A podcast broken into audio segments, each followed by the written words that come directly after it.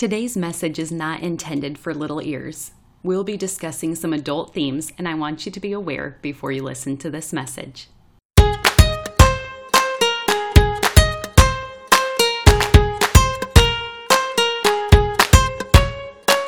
Welcome to the Savvy Sauce, where we have practical chats for intentional living. I'm your host, Laura Dugger, and I'm so glad you're here.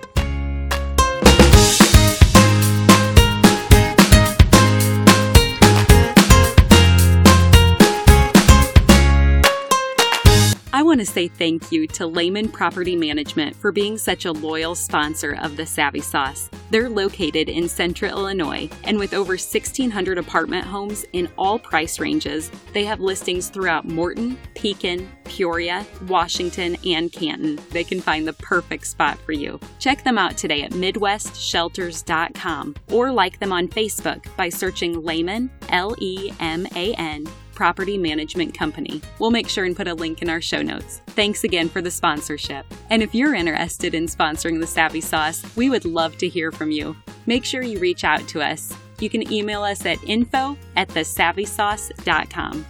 This episode is intended for currently married, healthy couples.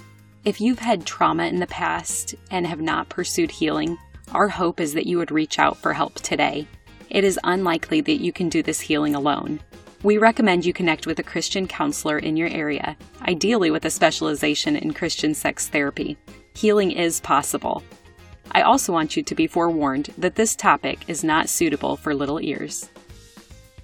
I'm so excited for our guest today. We get to host Dr. Clifford and Joyce Penner. The Penners are best known for their pioneer work in encouraging people to embrace sex as good and of God. Today, we discuss differing desires in marriage and practical tips to enhance your sexual intimacy. Welcome, Dr. Clifford and Joyce Penner. We're delighted to be here. We're just uh, excited to see uh, where this can go. Yes. Well, let's just dive right in. For anyone who doesn't know you yet, could you give us some background into who both of you are and what you do? Well, we were raised, both raised as Mennonites. So the topic that we're about to talk about was not talked about in our homes.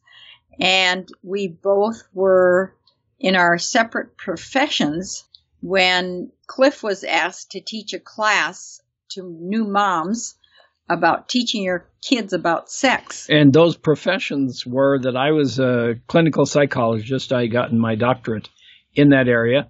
And Joyce was a nursing professor at California State University. So what happened was that I was asked to teach this class of women about talking to your kids about sex. And then afterwards, a couple of the women asked if I would come and teach a group of 60 women about sexual adjustment in marriage. And I said, well, I really don't know much about that. And they said, no, we'd like you to come teach it. So since Joyce was a nursing professor, I prevailed upon her and we got. And uh, because you were going to be teaching 60 women. Well, that's true. and he uh, said, I'm not going to go teach 60 women about sex, which we know nothing about from a professional perspective. and so we studied like crazy and did a 10 week course on sexual adjustment in marriage. And at the last three weeks, the women asked if they could bring their husbands. And then what happened was that we got so much positive response to it and started getting asked to teach at other places. So then we finally went and got trained as sexual therapists. And this was a process of the next year or two because people started asking to come to us for sexual therapy. And we said, we're not sexual therapists. But every step of the way, we were led into this. It wasn't something we ever decided we were going to do. But it's one of those experiences we believe when you doors are open and you allow God to lead you, He uses you in mighty ways. And that's certainly been true for us. And now it's at this stage of our lives, we're mainly training other professionals, other sexual therapists. And uh, so we often teach seminars to psychologists, marriage and family counselors, pastors who will then use the material that we bring to help with the people that they're dealing with who have sexual issues. And that's that's all over the world that we get to do that. Lots of fun. Oh, that's incredible. And clearly you two are great at it. So we really appreciate your contribution. And let's just lay the spiritual foundation for this topic first. Do you have any specific scripture that's very precious to you in this area? Well, probably the, the two main passages that are at the core of what the New Testament teaches about sexuality are 1 Corinthians chapter 7, the first 11 verses, where it says, Is it a good thing to have sexual relations? And then the church at Corinth is asking this. And then Paul answers, Of course it's a good thing, but between a husband and wife. And then he goes on and instructs husbands be this way with your wives, wives be this way with your husbands. And then it's the same passage in Ephesians chapter 5. Where that whole passage that starts with submit to one another, but then goes on and talks about the wife's role and much more specifically the husband's role. The husband is to love his wife like Christ loves the church. And in doing that, he's really doing himself a favor because they're already one in Christ. And we have to ask the question well, how would he be doing himself a favor if he loves his wife that way? Like and, Christ loved the like, church. Like Christ loved the church. And the answer is that when a woman feels cherished and adored and uh, admired, like Paul talks about in Ephesians 5, that's what turns her on. And when she's turned on, then it makes him happy. And so that's why he's really doing himself a favor when he loves her that way. And then we also ask, well, how did Christ love the church? And we go to Philippians 2, the passage that says that Christ gave up his rights. And men will often say, but don't we have the right to sex? Yes, but when that right is pursued rather than released, it puts pressure on the woman. And when the woman feels pressure, she's not likely to feel good about herself and not likely to want sex. And then he feels badly about himself when she doesn't. So to make it very simple, First Corinthians chapter 7, Ephesians 5, and Philippians chapter 2, verse 1 through 11, which says, Let this mind be in you, which is also in Christ Jesus. Oh, thank you for sharing that. And moving on to the physical aspects, how are sleep and diet and exercise related to an enjoyable sex life? We talk about this in quite a bit of detail in our book, Enjoy, the Gift of Sexual Pleasure for Women, and talk about from the woman's perspective, but it's also true for men. And for women, we teach them how to listen to their bodies. And when they listen to their bodies, they will be able to get with their own sexuality and share it with their husband. But because sex is not only a spiritual and relational experience. It is a physical event. And so, when we're well rested, when we're healthy, when our bodies are nurtured in the right way and, and we exercise, it's going to enhance our sex life. That's great. And for anyone who's listening today, do you have maybe one first practical step they can take to move in the right direction? We would say, first of all, you have to get enough sleep people who aren't getting enough sleep are not going to have the energy to be sexual with each other. And in terms of one suggestion, nutritionally, we would say change one eating pattern. And the one we would recommend is to decrease or eliminate empty carbohydrates. In other words, sugars, foods that don't have much nutrition and are only filling us with calories. For somebody who's thinking in their head, kind of pushing back, sure, I want to get more sleep. How can I actually do that? What else would you say to convince them of the importance of that step? Well, one thing I learned early on when I went back to work when our oldest daughter was six weeks old is I learned to take power naps. And that was critical to my functioning as a mom, a professional, and a wife.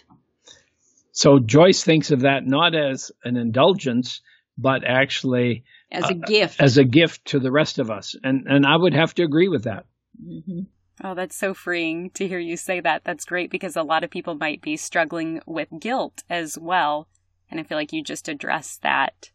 Yeah, and I just set the timer for 30 or 25 minutes and often wake up before that. But sometimes even 20 minutes is plenty just to take that edge off. And yet it's so natural, especially with moms with young children.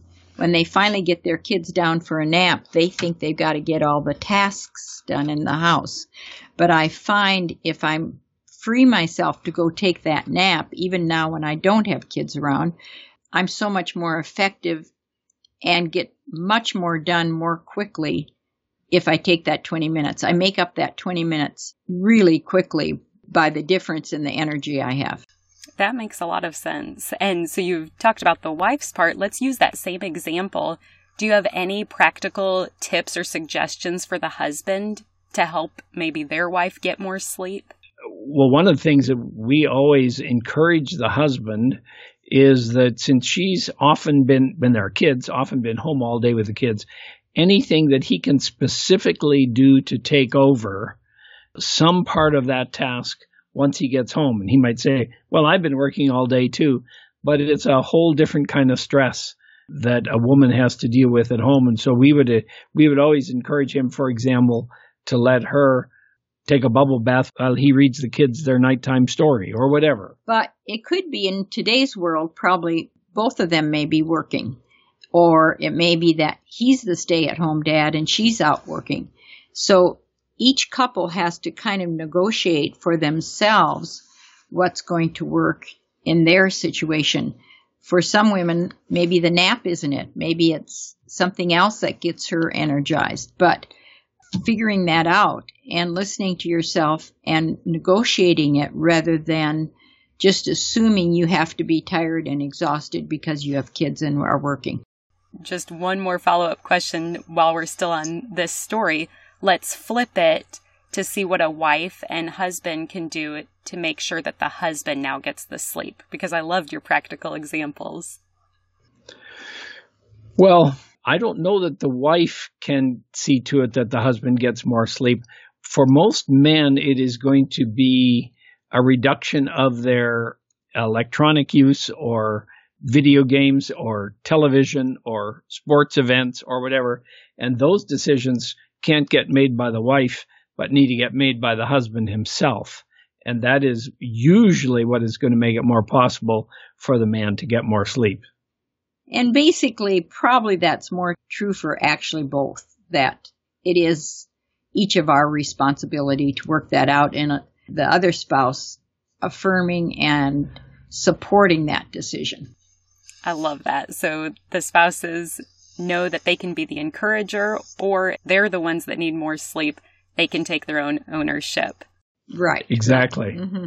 That's great. Well, your formula for intimacy came from observation, and then later it was affirmed by brain and sex research. So, could you elaborate on that formula and all the benefits?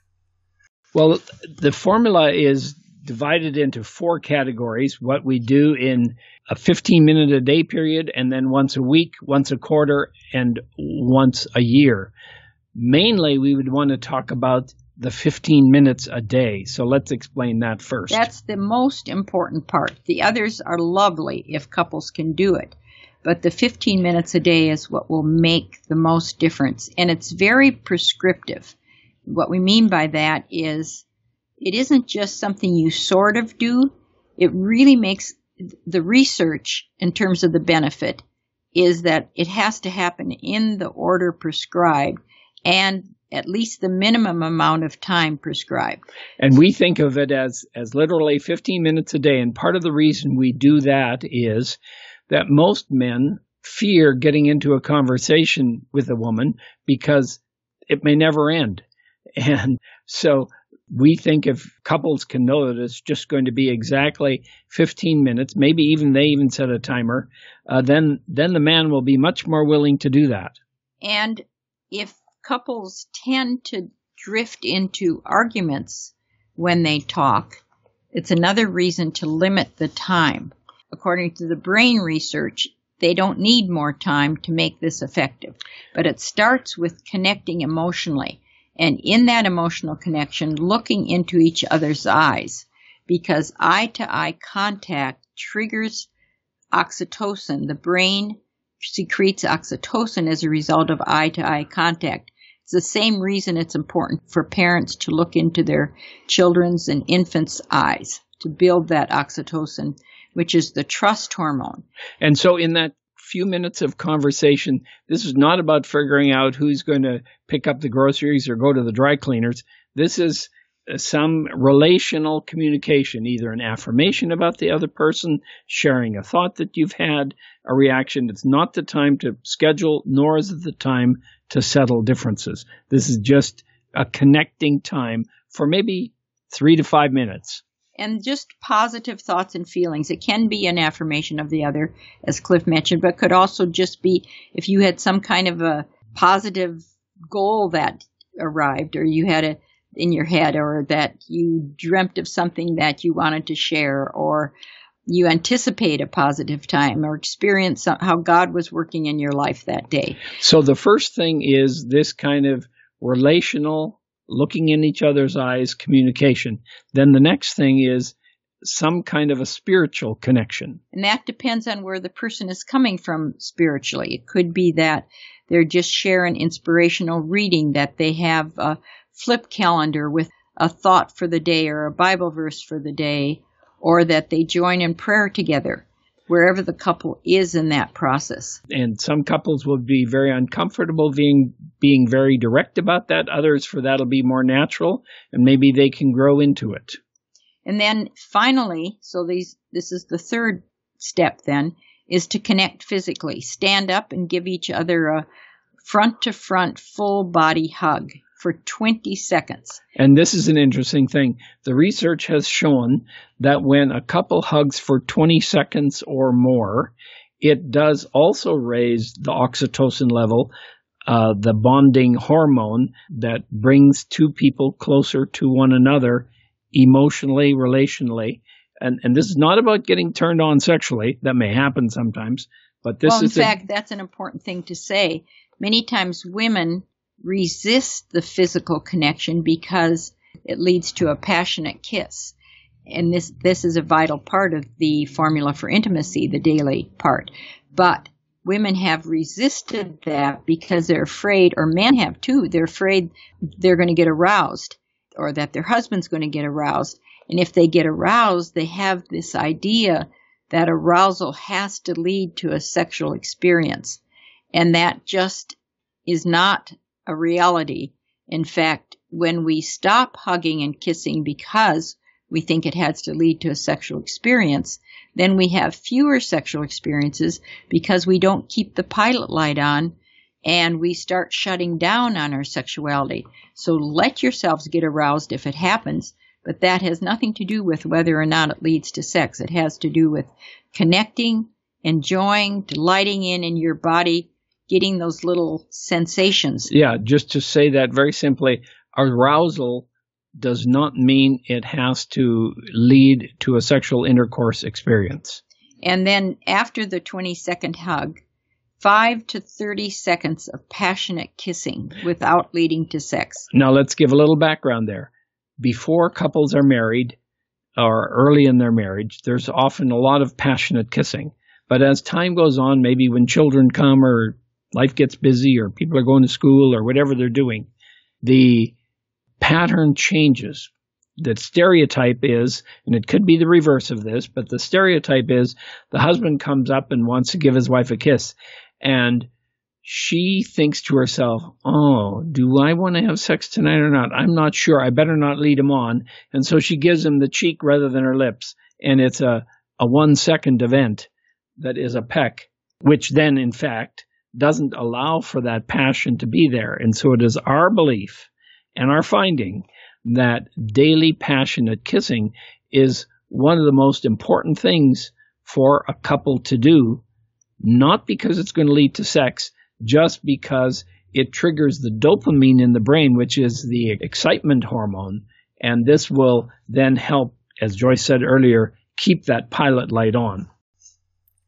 That is fascinating and something that people could take and start today. They can start today, and usually it's best if a couple decides, you know, the best time for us to have our 15 minutes of connecting a day, we call it 15 minutes of intimacy, not physical sexual intimacy, but just total emotional intimacy that does include some physical, but not intercourse.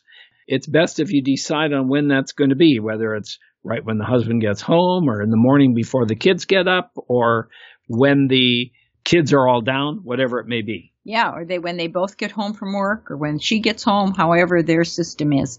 Or often it can be the thing they do before they go to bed or it's different for everybody. Maybe when they have dinner and they don't have to be in private. The kids can be around. In fact, it's okay for the kids to see that they have this kind of intimacy and connection with each other. So the formula for intimacy starts with that 15 minutes a day. Then we also encourage one date night a week, and that could lead to sex or not. And hopefully, it would include a half a day or a day every quarter that you devote to your marriage. And then, usually, it's best if a couple can enjoy some kind of a marriage retreat or retreat focused on sex or something that will build their intimacy. So it's 15 minutes a day, one date night a week, one day a quarter, and one weekend a year. That's great. And just a few follow up questions with some of those. You had mentioned even in those 15 minutes of intimate connection time, the first few minutes where you're focused with eye contact. If conflict does arise and the spouses, let's say, have different ways they like to engage in conflict, what do you recommend as a healthy approach if it starts escalating in those few minutes? They stop right away. For that particular event and say, let's schedule to talk about this another time away from here because this is our connecting time, not our dealing with conflict time. So the kids are going to be down by eight o'clock tonight. Why don't we plan that at eight thirty we'll deal with this? But right now we're just talking about our intimacy. And we're just talking about delighting in each other and enjoying and enjoying ourselves and sharing what's positive in our lives. And if we keep it positive, it's not likely to lead to conflict. Yeah, but this time should always be thought of as a positive connecting time and then scheduled to deal with the conflict away from that event. Which is so great because then what a great thing to look forward to every day. I do wonder does it look different if you have clients that have a lot of trauma in their past, maybe sexual abuse or sexual trauma related to the physical part of this intimate formula? This formula really helps with that. The only part that may be an issue and we do deal with if one or the other has not been able to kiss ever in their relationship because kissing was a part of being violated, then that person should always lead the kissing so they're never kissed. But if I was the one traumatized, let's say my grandfather always kissed me and it was part of his abusing me, didn't happen, I'm just saying hypothetically, then it would be important that Cliff not kiss me, but rather I do the kissing and maybe it only starts with a peck and then I gradually move to a little bit more, a little bit more, a little bit more. And maybe I stay at a very cautious level for quite some time, but practice everything else in the formula until kissing becomes safe. And this is why it's so important that the 20 second hug and the eye to eye contact happens before any attempt at kissing. Many times husbands or sometimes the wife will want to skip the other two steps and just do the kissing. That doesn't tend to work if, as effectively. That's really helpful. Thank you for clarifying. You've also taught that sex is only able to be great when it's good for both. Could you just elaborate on that principle? We believe this is biblical, first of all, as we talked about the First Corinthians chapter 7 passage, that's such a key teaching New Testament passage, and the Ephesians 5 1. The Ephesians 5 1 starts with submit yourselves one to another. The First Corinthians chapter 7 verses 3 through 5 talk about mutuality, that I'm to give myself to my husband, my husband's to give himself to me, and that it's supposed to be as good for one as it is for the other. That it is a mutual, it's always an equal kind of thing. It isn't that one submits and the other dominates. Yeah, this is an important thing. There can be some couples or individuals who come with the idea that sex is, is really for the man and the woman is providing it. We see that as both a very destructive way of thinking and also a very unbiblical way of thinking. And so that is why, since it is a relational event, it needs to be as good for one as it is for the other if it's going to last for a lifetime. And this is one of the main reasons why it is good from early on to practice it always being mutual. If it's only for the benefit of one or primarily for the benefit of one, over time, the couple will be having less and less sex because one of them isn't enjoying it. So years down the road, there will not be nearly as much activity nor as much fun with the activity. So uh, that's absolutely essential. If you're going to have a lifetime of sexual enjoyment, it has to be mutual. Let's approach it from both genders then.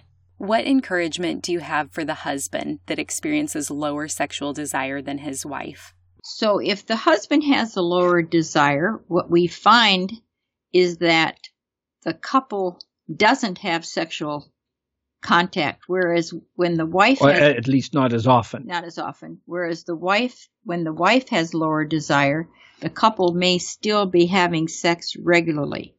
And we aren't sure whether that's because of cultural teaching or whether that's physical because the husband does need to have a response in order to move forward. He, he has to be able to get aroused, whereas a woman can go along with function. the sexual experience without arousal. and can be more passive and and so it's hard to know why but our finding is that when the man lacks desire a couple doesn't have sex and when the woman lacks desire the couple may be having sex regularly and mainly what would be important would be that they talk about the difference because sometimes it isn't as extreme as they think it is.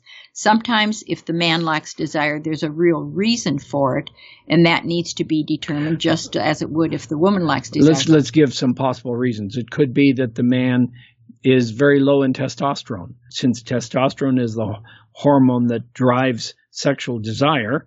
So there could be a physical reason. There could also be a relational reason. For some men, if there's been conflict that really pushes them away sexually. For other men, they're using up all their energy at work or creating a business or their entrepreneurialness. For other men, it could be that they're substituting intimacy with the wife for pornography or other means of sexual outlets. So if a man has lack of desire, it could be because he's meeting his physical need by looking at porn and then stimulating himself. It could be that he has same sex attraction. And so even though he wanted to be married to a woman and may even say that he loves her and wants to stay with her, but he is drawn to men rather than to women. So there's a variety of reasons why a man might have low interest, and it would be important to get at that. Now, often a man may not even know it or may not want to admit it. And so that may be a time where they get some professional help or read a book like our book, The Married Guy's Guide to Great Sex. Right. Um, But we should talk about sometimes the man lacks desire, but if the woman initiates, they're fine. He's happy to go along with it, but the woman hasn't felt comfortable initiating. So this is why there's not a real clear one answer to desire issues, whether it's the woman that lacks desire or the man that lacks desire. The main thing is nagging and pursuing will never work. Pursuing in a negative sense where it feels like a demand, you know, checking. Do you want it today? Is this a good time? Or, and that's true on both sides. yeah, both sides. Or complaining. You never want sex. I'm so frustrated. Complaining, bugging, nagging will never increase your sex life. it drives a person away. Now, we should switch sides now and say, and what if the woman has less interest? And how do we understand that? And this is where men and women are different. Women tend to want to have sex and open up sexually when they feel loved and adored. when they feel good about themselves. Men tend to desire and want sex when they feel attracted to the wife, when they see her, when that visual aspect, and when she's turned on. That's what turns them on. A turned on woman turns on a man, but a turned on man is not necessarily a turn on for a woman. So let's just be really clear what we're trying to say here. When the man experiences the woman as in touch with her sexuality and desirous of it and can get aroused in the experience and responsive, then that is likely to make the man move toward her and be interested in her. And so the, the best thing that a woman can do to raise her desire is to really be in touch with her sexuality. And the way the man helps that is by his love and care and affirmation and adoration of her. Not his pursuit. Could you give a few examples of that when you say she needs to be in touch with her sexuality and the husband can help that by adoring her and affirming her? Could you go a little bit further and share what you mean? First thing I was going to say is keep your feet warm and wear socks. But uh, that, that, may not make sense. I know. Explain what I mean. Sure. The research has shown that when women's feet are warm, they're more likely to be sexually responsive. So mm-hmm. I always tease women just you know, tell them you need a foot rub. and many women love that, so it's fun. And that's what the book Enjoy is all about the gift of sexual pleasure for women. It teaches the woman how to do that. So to say that in a sentence is pretty difficult, but basically, for the woman, if she's listening to the benefits that to her own sexual desire and need, and some women listening will say, I'm not aware of any. As far as I'm concerned, sex could, you know, I never have to have sex again in my life. But there's usually reasons for that. Either that she's feeling too much pressure and it's been a demand and it's never been for her. It's never, she's never been responsive. Those are usually the reasons a woman would not want sex or fight it. But when she starts to listen to her body and those little tingles and what she needs and feels good about herself, that will make a difference we, have been married almost 55 years from now and, and known each other 59 years. And, and I've been adoring of Joyce from day one. And, uh, more adoring of me than I felt about myself. I didn't come with a good self esteem. It was his affirmation of me that I first actually fought because I thought it was just a come on and wasn't true. And I fought him on it. But as it began to soak in and I began to feel better about myself, it really made a difference. Now, backing up a little bit, though, in answer to your question about, how, you know, how does a woman listen to her body? The first thing that has to happen is that a woman has to believe that sex is as much for her as it is for the man. She has to believe that she is worthy of being a, a sexual person and being sexually aroused and responsive. And that God designed her that way. God didn't design that it was just the man that was sexual and it was just for him. God designed us as women as sexual persons with all of that intensity built into who we are. And if we haven't experienced it, it's usually a barrier that's there. Even as all of mankind was designed to seek God and to desire union and oneness with Him, Sin has interrupted that in our world so that many don't have the felt need for God. Likewise, each of us is designed for that sexual desire, and yet there may be hurts and things that have happened in our lives that block that desire or physical things that get in the way of feeling that.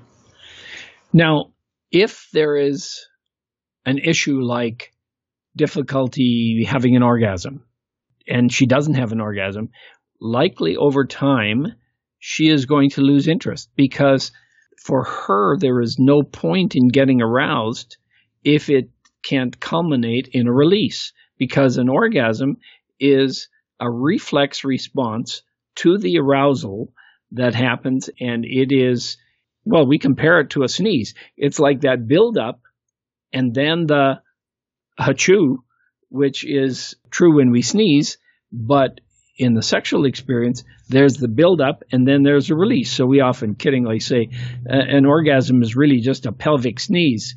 But when you're not getting that release and you end up frustrated, then you're going to avoid the sexual experience. So when a couple comes to us saying she lacks desire, we always have to sort out what the cause is. And if it's because she's never had a sexual response, then we don't work on it as a desire issue. We help her learn how to let go orgasmically. And it is our belief that we were all created as sexual beings, men and women, and that we're, we were all designed for arousal and release, uh, stimulation and orgasm. And that when that isn't happening, that really limits the delight of the experience and the fulfillment, and over time would cause a lack of, of desire for it. Okay, so if someone's hearing this for the first time and they've never reached orgasm before, you're telling them that there's hope. Can you explain more of the process for them to reach that? To reach orgasm, uh, are you talking particularly for women? Yes. Okay we would change your question from reach to allow. We're glad you asked it that way because most women are trying to reach orgasm and the trying to reach orgasm actually interferes with it happening. And so what we change the focus from trying to achieve something as a goal to learning to ride the waves and enjoy the process because so many times women who aren't orgasmic aren't because they're uncomfortable with the stimulation, they're uncomfortable with the arousal, they're uncomfortable with some part of the process or block it or interfere with it and don't let it build up in their bodies. They want the result, but they're uncomfortable. And getting comfortable with their bodies and allowing the good feelings and focusing on the good feelings and pursuing the feelings and letting the feelings linger and enjoying, and the goal being to have longer times, intense eh, times, intense times of enjoyment, and then the reflex of the orgasm is going to likely happen. So, a simple way of saying it is focusing on having an orgasm can keep it from happening. Focusing on the pleasure of the experience is most likely to lead to it. Now, we should throw something else in here, and this may make some of your listeners uncomfortable, but the reality is let's say a uh, couple gets married at age 25. Most guys, 98%, have started masturbating when they're 12 years old. By the time they get married, they've had anywhere from 500 to 5,000 ejaculations. Their body knows how to do that. If a woman has not engaged in any self stimulation that led to orgasm, then they're going to be pretty unfamiliar with all that. And so it's a whole learning process for her that is very different than what is true for the great majority of men. And if we just understand that, we can argue about whether or not right. the, the boys should or shouldn't have masturbated, but that's not the issue. The fact is they have. So it is important to understand that this is a learning process for a woman to learn how to listen to her body. That is a different experience than is true for the majority of men. And as long as the man feels it as a demand to give her an orgasm, or she feels it as a demand to have one, that kind of external pressure interferes with the body's involuntary nervous system that controls these responses. And so by freeing herself and freeing him and them learning to delight in their bodies and listen to their bodies and enjoy the closeness and the warmth and the touch and the good feelings as they build. That would be the goal. It's very similar to trying to fall asleep versus providing the right conditions for falling asleep. When we are struggling with insomnia and we try to fall asleep. And we're concentrating on falling asleep, that's the surest time not to. That is so good. Thank you for elaborating on all that. And now a brief message from our sponsor.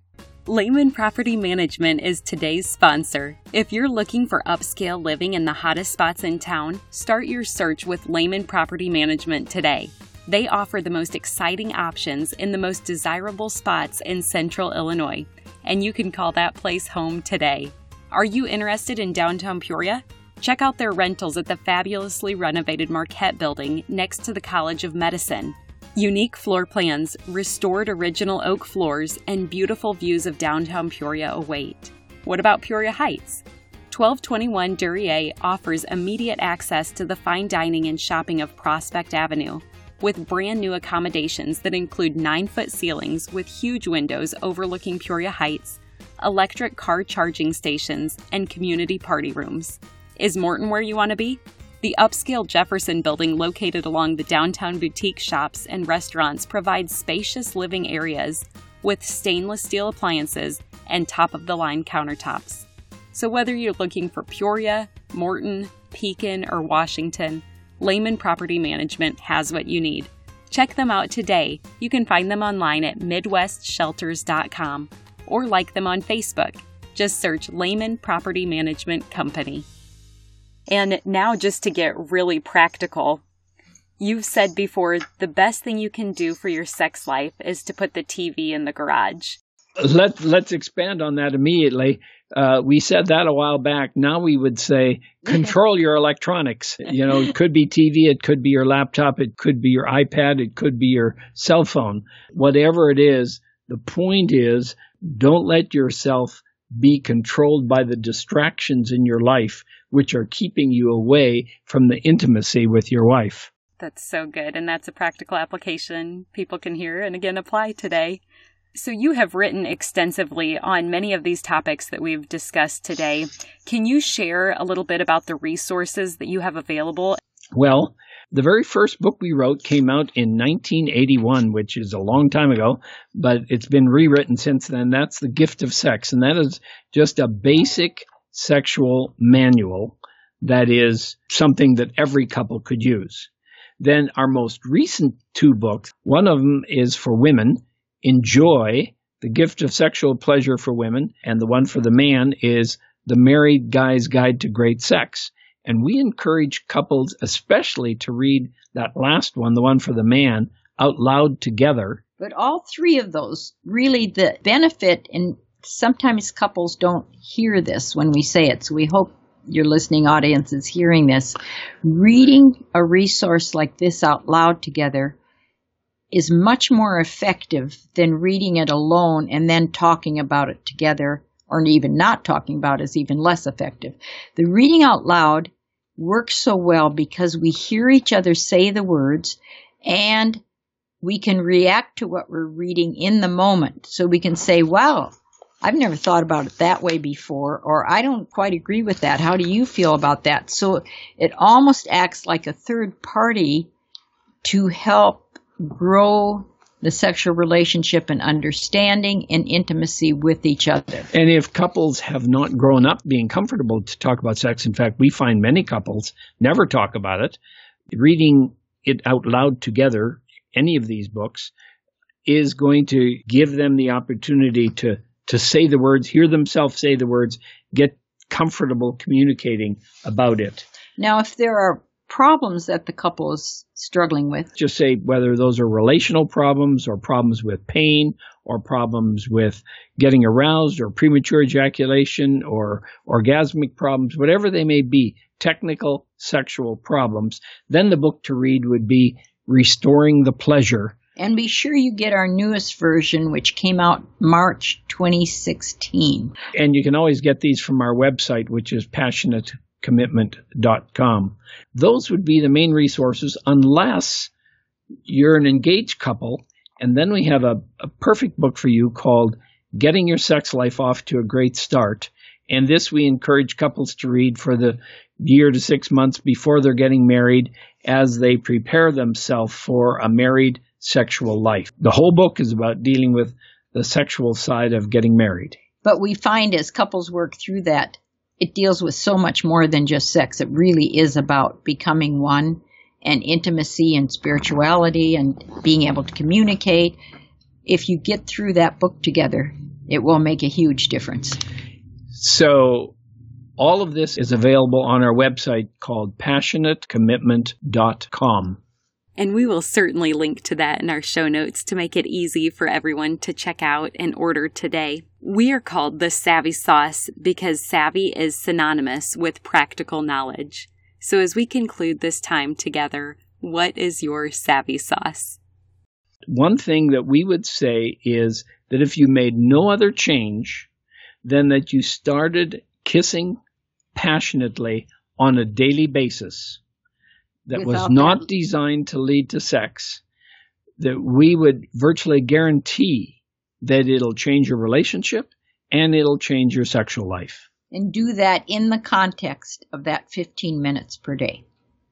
Wonderful. Well, thank you so much for just taking the time to share your years of expertise and knowledge with us. You two are doing remarkable things in the field, and I'm so thankful for your years of work.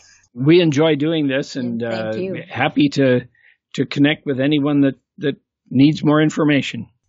It's giveaway time again, and today we're giving away two of the Penners books. You can go over to our website, thesavvysauce.com, and click on our giveaways tab. There you'll find detailed instructions for how to enter for your chance to win these two books, including Enjoy, The Gift of Sexual Pleasure for Women, and The Married Guy's Guide to Great Sex, both authored by the Penners. Thanks for participating. One more thing before you go. Have you heard the term gospel before?